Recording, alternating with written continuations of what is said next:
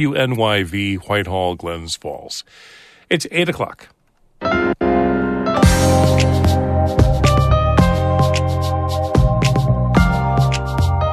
Good morning. This is Northern Light for Monday, January 22nd. I'm Monica Sandreczki. And I'm Todd Moe. North Country Congresswoman Elise Stefanik campaigned with former President Donald Trump in New Hampshire over the weekend ahead of the primaries tomorrow. Many think Trump is considering her for a running mate. I'm sure she's on his short list. I don't see how it could hurt this district. You know, she could bring attention at a higher level to the North Country and the needs it needs. Environmental advocates are pushing the state legislature to pass a bill this year to cut plastic packaging by 50%. They want to include that they want to they want that to include more than just res- residential recycling. Things like pouches and tubes and films, those are harder to recycle. And that's where advanced recycling complements mechanical recycling by enabling us to take those plastics, take them back down to their basic chemical components, and rebuild them into new molecules again. Also, the state park system is celebrating its 100th birthday this year. When you think about it, all the best places in New York are state parks. There's not much of a federal presence. There's no national parks. It's because New York, by and large, made those into state parks uh, before the federal government was even in this business. We'll hear more about the Centennial Challenge coming up. Broadcast of Northern Light here on North Country Public Radio is supported by Adirondack Experience, the museum on Blue Mountain Lake, hosting ADKX Winter Fun Day on Monday, February 19th, featuring indoor and outdoor activities. Details at the adkx.org. And by Apothecary Chocolates, making gourmet chocolates by hand from all natural herbs, botanicals, and tree syrups. Apothecarychocolates.com.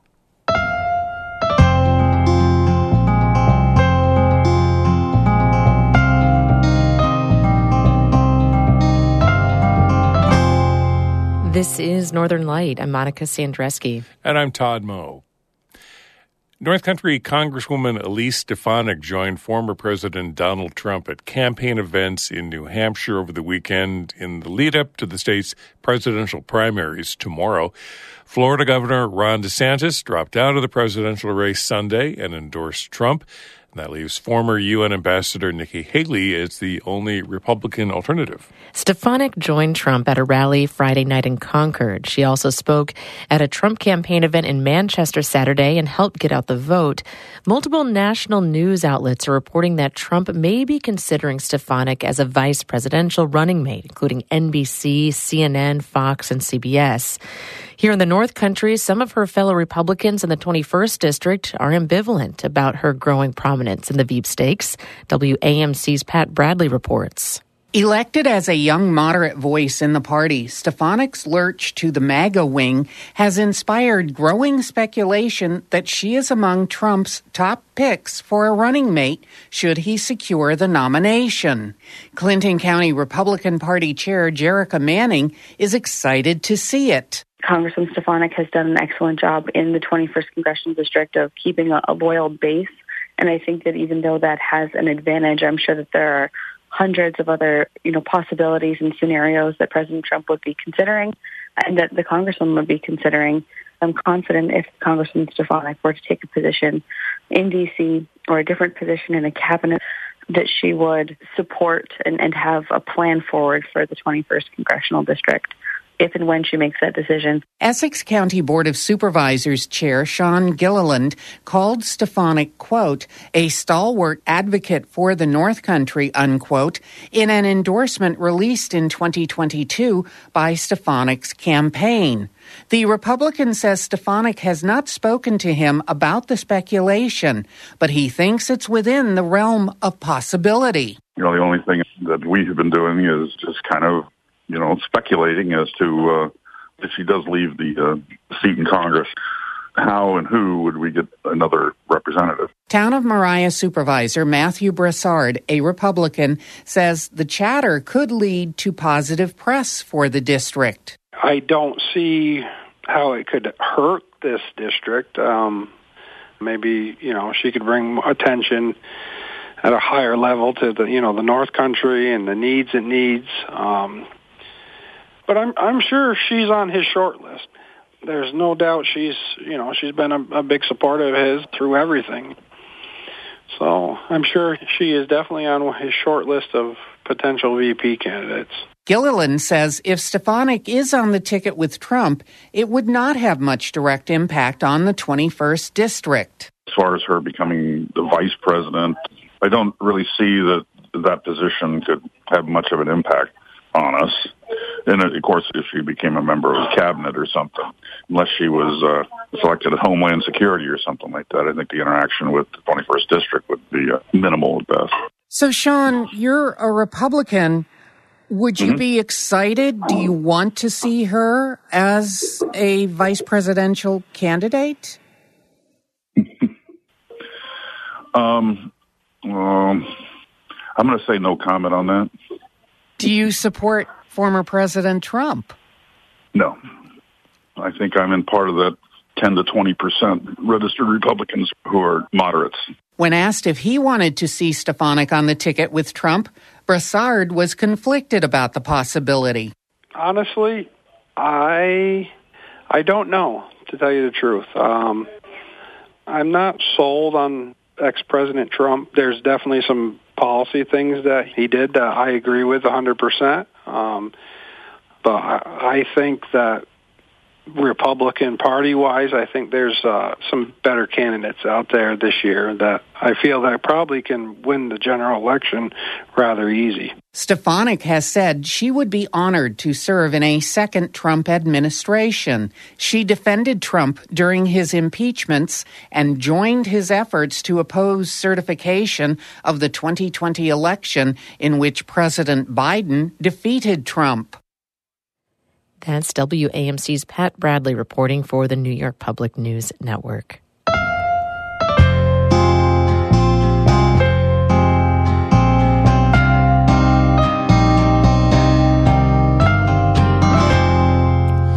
Environmental groups in New York say a top priority this year will be passing a plastics reduction law that would reduce plastic packaging by 50% over the next decade and help combat climate change. It faces fierce opposition from the plastics industry. Karen DeWitt reports. The bill would cut the amount of plastic packaging in consumer products in half over a period of 12 years and step up recycling efforts. It would also ban a form of plastics recycling known as chemical recycling. It heats the plastic waste to a high temperature and converts it into a form of fossil fuel. Vanessa Fajans Turner with Environmental Advocates says without the law, municipalities across the state will have to pay increasing sums of money to cart away all of the plastic. We can't recycle our way out of this problem that we see growing around us every day because only 6% of plastic actually gets recycled. That means 94% of the plastic we think we're recycling actually ends up in landfills across New York and New Jersey and beyond. The only way forward is to reduce how much plastic we use. Last year, a similar bill failed to pass either house of the legislature. Senate sponsor Peter Harckham says the measure was approved by the Environmental Conservation Committee, which he chairs, but he says the legislation, which combined two previous bills, came together too late in the session to gain enough momentum to make it to the floor for a vote. I'm much more optimistic now. Um, given that that we have a full year. Hopefully, the budget will not be delayed uh, as it was last year. We we lost four weeks of of legislative time because we we're focused on the budget. So we've got a full year. We've got a clean slate, um, and and people now are aware of what's in the combined bill uh, and we're we're optimistic about its chances this year. Judith Enck, a former regional administrator of the EPA who now heads Bennington College's Beyond Plastics, says in 2024 supporters will work to make sure that the powerful plastics industry does not succeed in weakening the bill or creating loopholes that would undermine the measure. She predicts it will be one of the most spirited discussions at the Capitol this year. This is David versus Goliath on steroids. Craig Cookson heads up the Plastic Sustainability Office at the American Chemistry Council. He's lobbying to make changes to the bill. He says his group is not against having a plastic packaging reduction law in New York, though. We believe that it could have a positive impact on reducing waste, recovering more plastics instead of sending them to landfills and incinerators, um, as well as other materials, and then getting those plastics and other materials back into uh, recycled content in our future packaging and products. But he says chemical recycling, which the industry calls advanced recycling, needs to be part of the plan. Cookson says while it's easier to recycle bottles and cans, other plastic products are more challenging. Things like pouches and tubes and films, those are harder to recycle. And that's where advanced recycling complements mechanical recycling by enabling us to take those plastics, take them back down to their basic chemical components, and rebuild them into new molecules again. So we would like to see to make sure that advanced recycling counts as recycling in New York and would count for any sort of new recycled content coming back into the state. Cookson says the final version of a plastic packaging reduction bill needs the backing of industry stakeholders, including plastics manufacturers, recyclers, and other related businesses like waste hauling companies in order for it to work. In Albany, I'm Karen DeWitt for the New York Public News Network.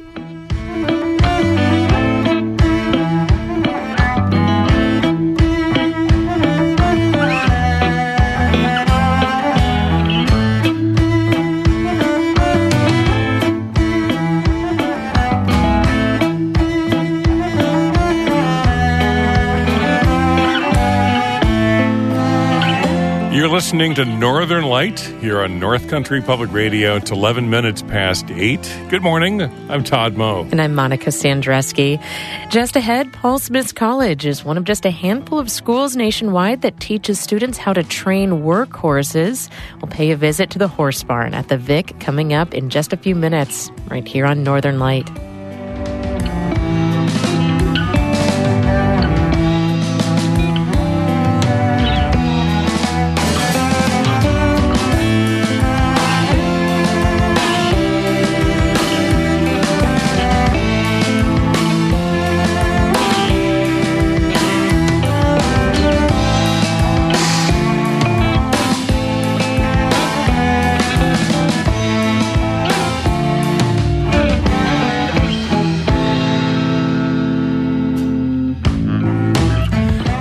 Music by the group You Bred Raptors out of Hoffmeister, New York.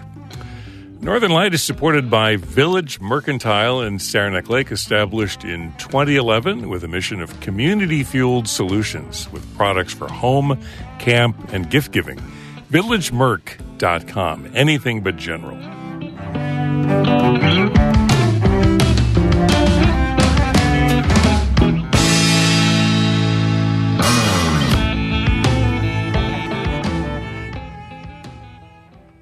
Ski patrollers at Titus Mountain in Franklin County gathered at closing yesterday to do a last radio call for one of their own who died while on duty last week. 68 year old Rick Finch of Malone died Thursday in an accident on the main chairlift, according to state police. Ski patrollers provide medical response at downhill ski mountains. Fellow patrol members, mountain staff, and Malone EMS responded to the scene where Finch was pronounced dead. An investigation is underway. He's survived by his wife Sherry, two children, and five grandchildren. Two men have, uh, pleaded guilty to a fatal stabbing in Osceola Chasm almost a year ago. Michael uh, Rougeau and Michael Nastasia, both of Plattsburgh, pleaded guilty last Wednesday to manslaughter for the killing of 37 year old Kenneth Dara last March. This comes after the two were initially charged and indicted with second degree murder and other crimes. According to the Adirondack Daily Enterprise, their charges were reduced to manslaughter in the condition that they reveal their motives, a request from the family. The defendants will serve over 20 years in prison with an additional five years of supervision after release. Today is the first day of construction for this year's Saranac Lake Ice Palace. Volunteers have already been clearing snow off Lake Flower to help grow more ice. Now they'll start, cutting, moving, and placing the ice blocks to construct the palace, uh, palace near the Lake Flower boat launch. The Ice Palace is an annual tradition in Saranac Lake, built entirely by volunteers in preparation for the winter carnival. Construction is expected to continue until the carnival begins next Friday, February 2nd. It runs for 10 days until Sunday, February 11th. This year marks the 100th anniversary of New York's state park system. It's made up of more than 250 state parks, historical sites, and recreational trails and serves almost 80 million people per year. To celebrate, the state is encouraging New Yorkers to explore, adventure, and learn about the history of state parks through the Centennial Challenge. It includes 100 missions that can only be completed at state parks and historic sites. Those who complete 24 out of the 100 missions will earn a commemorative sticker and be entered into a prize drawing for a three year Empire Pass, which waives day use and parking fees at all state parks. Amy Feiereisel spoke with Commissioner Erik Kulleseid from the New York State Office of Parks, Recreation, and Historic Preservation. I think I have the best job in state government because I get to steward what are really New York's greatest natural landscapes, um, our state parks. And New York got into the park business really before almost any other state in the country. So you see, it was, New York was a leader in the parks movement. In fact, you know, the oldest state park in the country is Niagara Falls, which dates back to the 1880s. And it was in the 1880s also that the Adirondacks were set aside as a forever wild preserve. So New York was, as an early industrializing state, it saw the, uh, the, the effects of development and said, "Oh boy, we've got to we've got to set some of these places aside before they become commercialized or industrialized." So when you think about it, all the best places in New York are state parks. There's not much of a federal presence. There's no national parks. It's because New York, by and large, made those into state parks uh, before the federal government was even in this business. So, can you explain for the average listener what the Centennial Challenge is, you know, and how people can can um, participate? We sort of um, defined or, or identified 100 challenges that people can do in honor of the centennial. And we're asking people to complete 24 missions out of those hundreds. You know, one of the sample things is, hey, go camping at one of our 8,500 campsites. Or, you know, go visit a park that you've never been to before and bring a picnic. Join a volunteer event. These are all kinds of things just to make people just think about the park system and maybe ask questions and have new experiences that they, they haven't had before. And what do you hope that people will get out of those experiences? I think there's a risk sometimes that people take our park system for granted. And I think that the point here is to make have people look at the at the park system with new appreciation. You know, we've invested a lot. There's been a transformation in our parks. Maybe people haven't been to a park in a while to come back and see how we've upgraded and become really and really be and, and restored ourselves and become a whole different quality experience than we were 20 years ago. So I think the the, the goal is to get people into the parks, get them enjoying them, and then you know a few lucky few will will get some prizes for having turned in their winning sheet and and uh, and maybe getting an Empire State Pass which is our free parking pass valid across the state.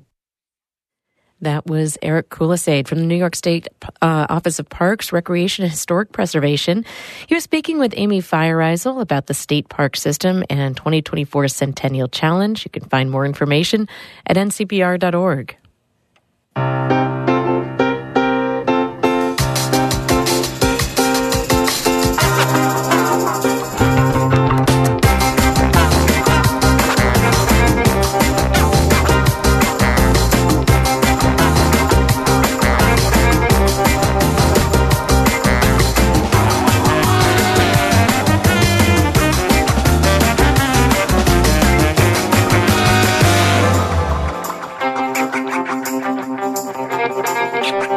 Thank you.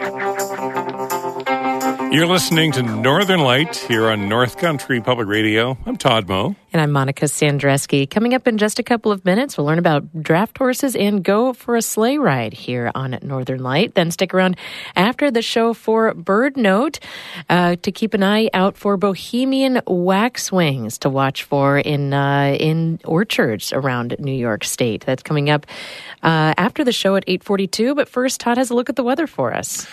Partly to mostly cloudy skies in the forecast for much of our region today, and some light snow showers, mainly this afternoon, with southwest winds 5 to 15 miles per hour.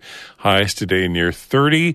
Uh, overnight lows tonight around 20, with a slight chance of some uh, continued snow showers on and off.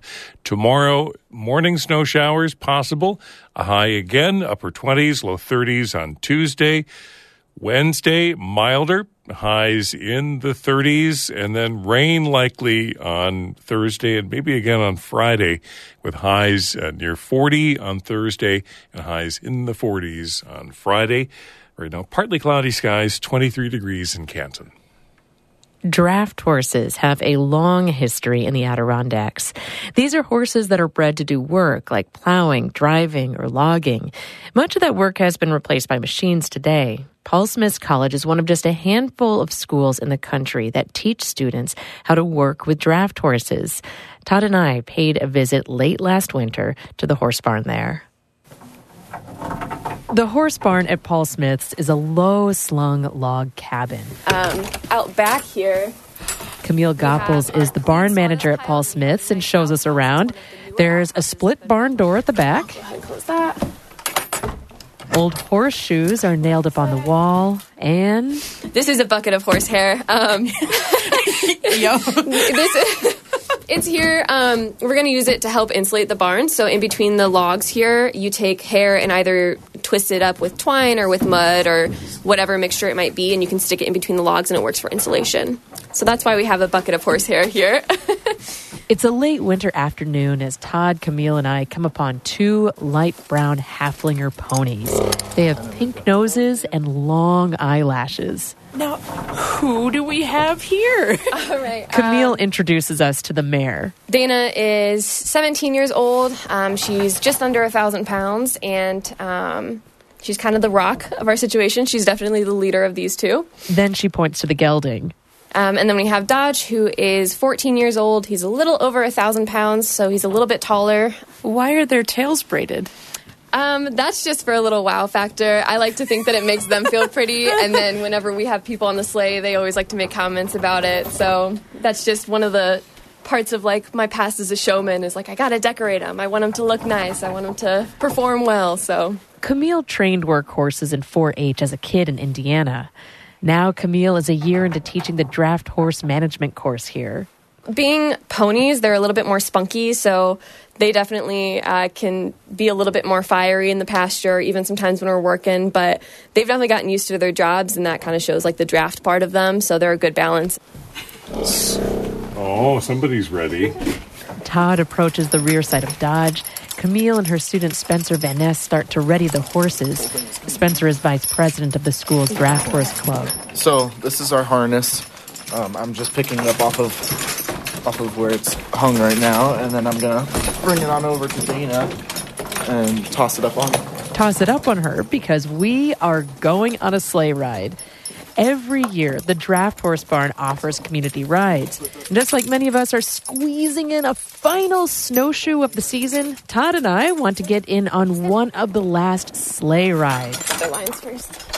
Spencer and Camille hook up Dana and Dodge to the wooden sleigh waiting outside. Whoa! They're on it today. Todd and I climb up and settle in on the wooden benches. Okay. All right. We all good? I'm set, thank you. All right. Easy now. We set off across the road and now. onto the wooded path with Camille and me in the front and Todd and Spencer in the back. Do you talk to the horses? I talk to horses, yeah, hmm. yep. When I'm just standing with them, they'll they'll be looking around, it's, it's nice to talk to them. They listen. They're good listeners. They don't really say much back sometimes, but The snow covered path is clear ahead of us. A forest of hemlocks and sugar maples extends on either side. There's a light snow falling. How would you describe what you're we're seeing right now? Out of a fairy tale, like a storybook. Yeah, Narnia. Yeah. Would you say Todd? Narnia. Todd zips up his blue parka and pulls his wool hat over his ears. Where's Mr. Tumnus? Camille says draft horses like Dana and Dodge have a lot of potential for sustainable industry in the Adirondacks. Where big four wheeled logging skidders tear up soil, horses are easy on the land. You also don't have to worry about spilling oil or gas or hydraulic fluid, right? Anything that comes out of the horses can go back into the ground and it'll ultimately help regrowth.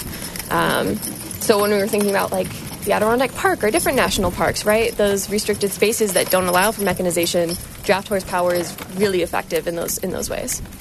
Camille says she only knows of one production logger in the Adirondacks that uses draft horses. That's Reber Rock Farm in Willsboro. But she's hopeful that changes as more students join the draft horse program. Camille wants Paul Smith students to learn how to use a horse for work and also how to develop empathy for an animal. It's not just a piece of machinery, but these are animals, thousand pound creatures that you know I work with every single day, that I interact with, that I care for, and I like to think that they ultimately care for me, right? And that they try and give back by doing good work, and um, it's just incredible to see. And then obviously all of the reactions when you go down the road or when kids come by and get so excited, that just really keeps you into it too, because it's just so cute. See? Ooh. Along the way, two cross country skiers with a dog sidestep off the trail. Excuse us. We're just gonna come straight ahead of you. They look at Dana and Dodge and call out, Have a good ride. Thank you. Enjoy your ski. It's just fun to sit here and think about, you know, the woods and experience it in a different way. It's, as I said before, it's a bit like cross country skiing without the effort. it's nice. It's that meditative mood of skiing until whew, Dodge eliminates some of the rice bran and beet pulp pellets he ate earlier. Smell those. What are they called? Horses' apples? Horse apples. Yes. Yeah, is that right? Our ride goes on. I do my Mr. Ed impression. Todd shares a story of his grandmother plowing fields with a horse. I've got this perpetual smile on my face. so do all of us. Camille is hopeful there is a resurgence of workhorse farming afoot as more of her young students reflect on their family history. So I see a lot of students who come in and have those kind of stories, like my grandpa had a farm, or he used to use horses for this, and they kind of want to reconnect with that. Our conversations slowly fade. Dana and Dodge steadily clip clop, clip clop through the woods. The sleigh's runners glide along. The golden hour sun peeks through the snow laden branches. We take in the beauty of the ride home. Monica Sandreczki, North Country Public Radio, Paul Smiths. This story first aired in 2023. Well, we caught one of the last sleigh rides of 2023. The sleigh rides are just starting up this winter. The Paul Smiths Vic is offering them on Saturday afternoons starting this week, and you can find out more at paulsmithsvic.org. Time now is coming up on 27 minutes past 8. You're listening to Northern Light here on North Country Public Radio.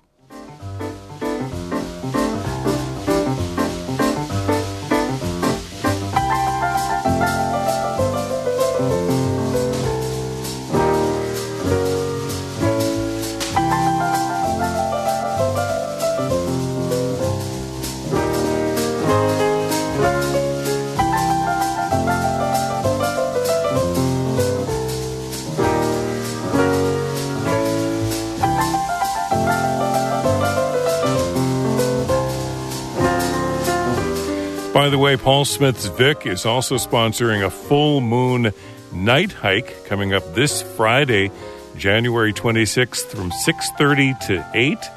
That's also being held at the Paul Smith's Vic. Check out more information at paulsmithsvic.org. That's it for Northern Light for this Monday morning. Morning edition continues in just a couple of minutes.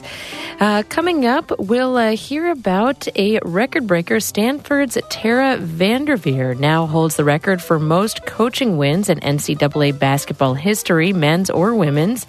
A Martinez talks with uh, Ben Pickman of the uh, of the Athletic coming up in just about 15 minutes, right here on NCPR.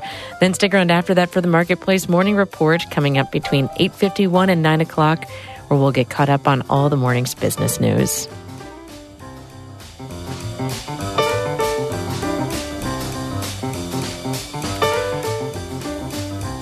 Yeah, that's Vince Guaraldi, uh, and the Charlie Brown Christmas uh, skating from that album.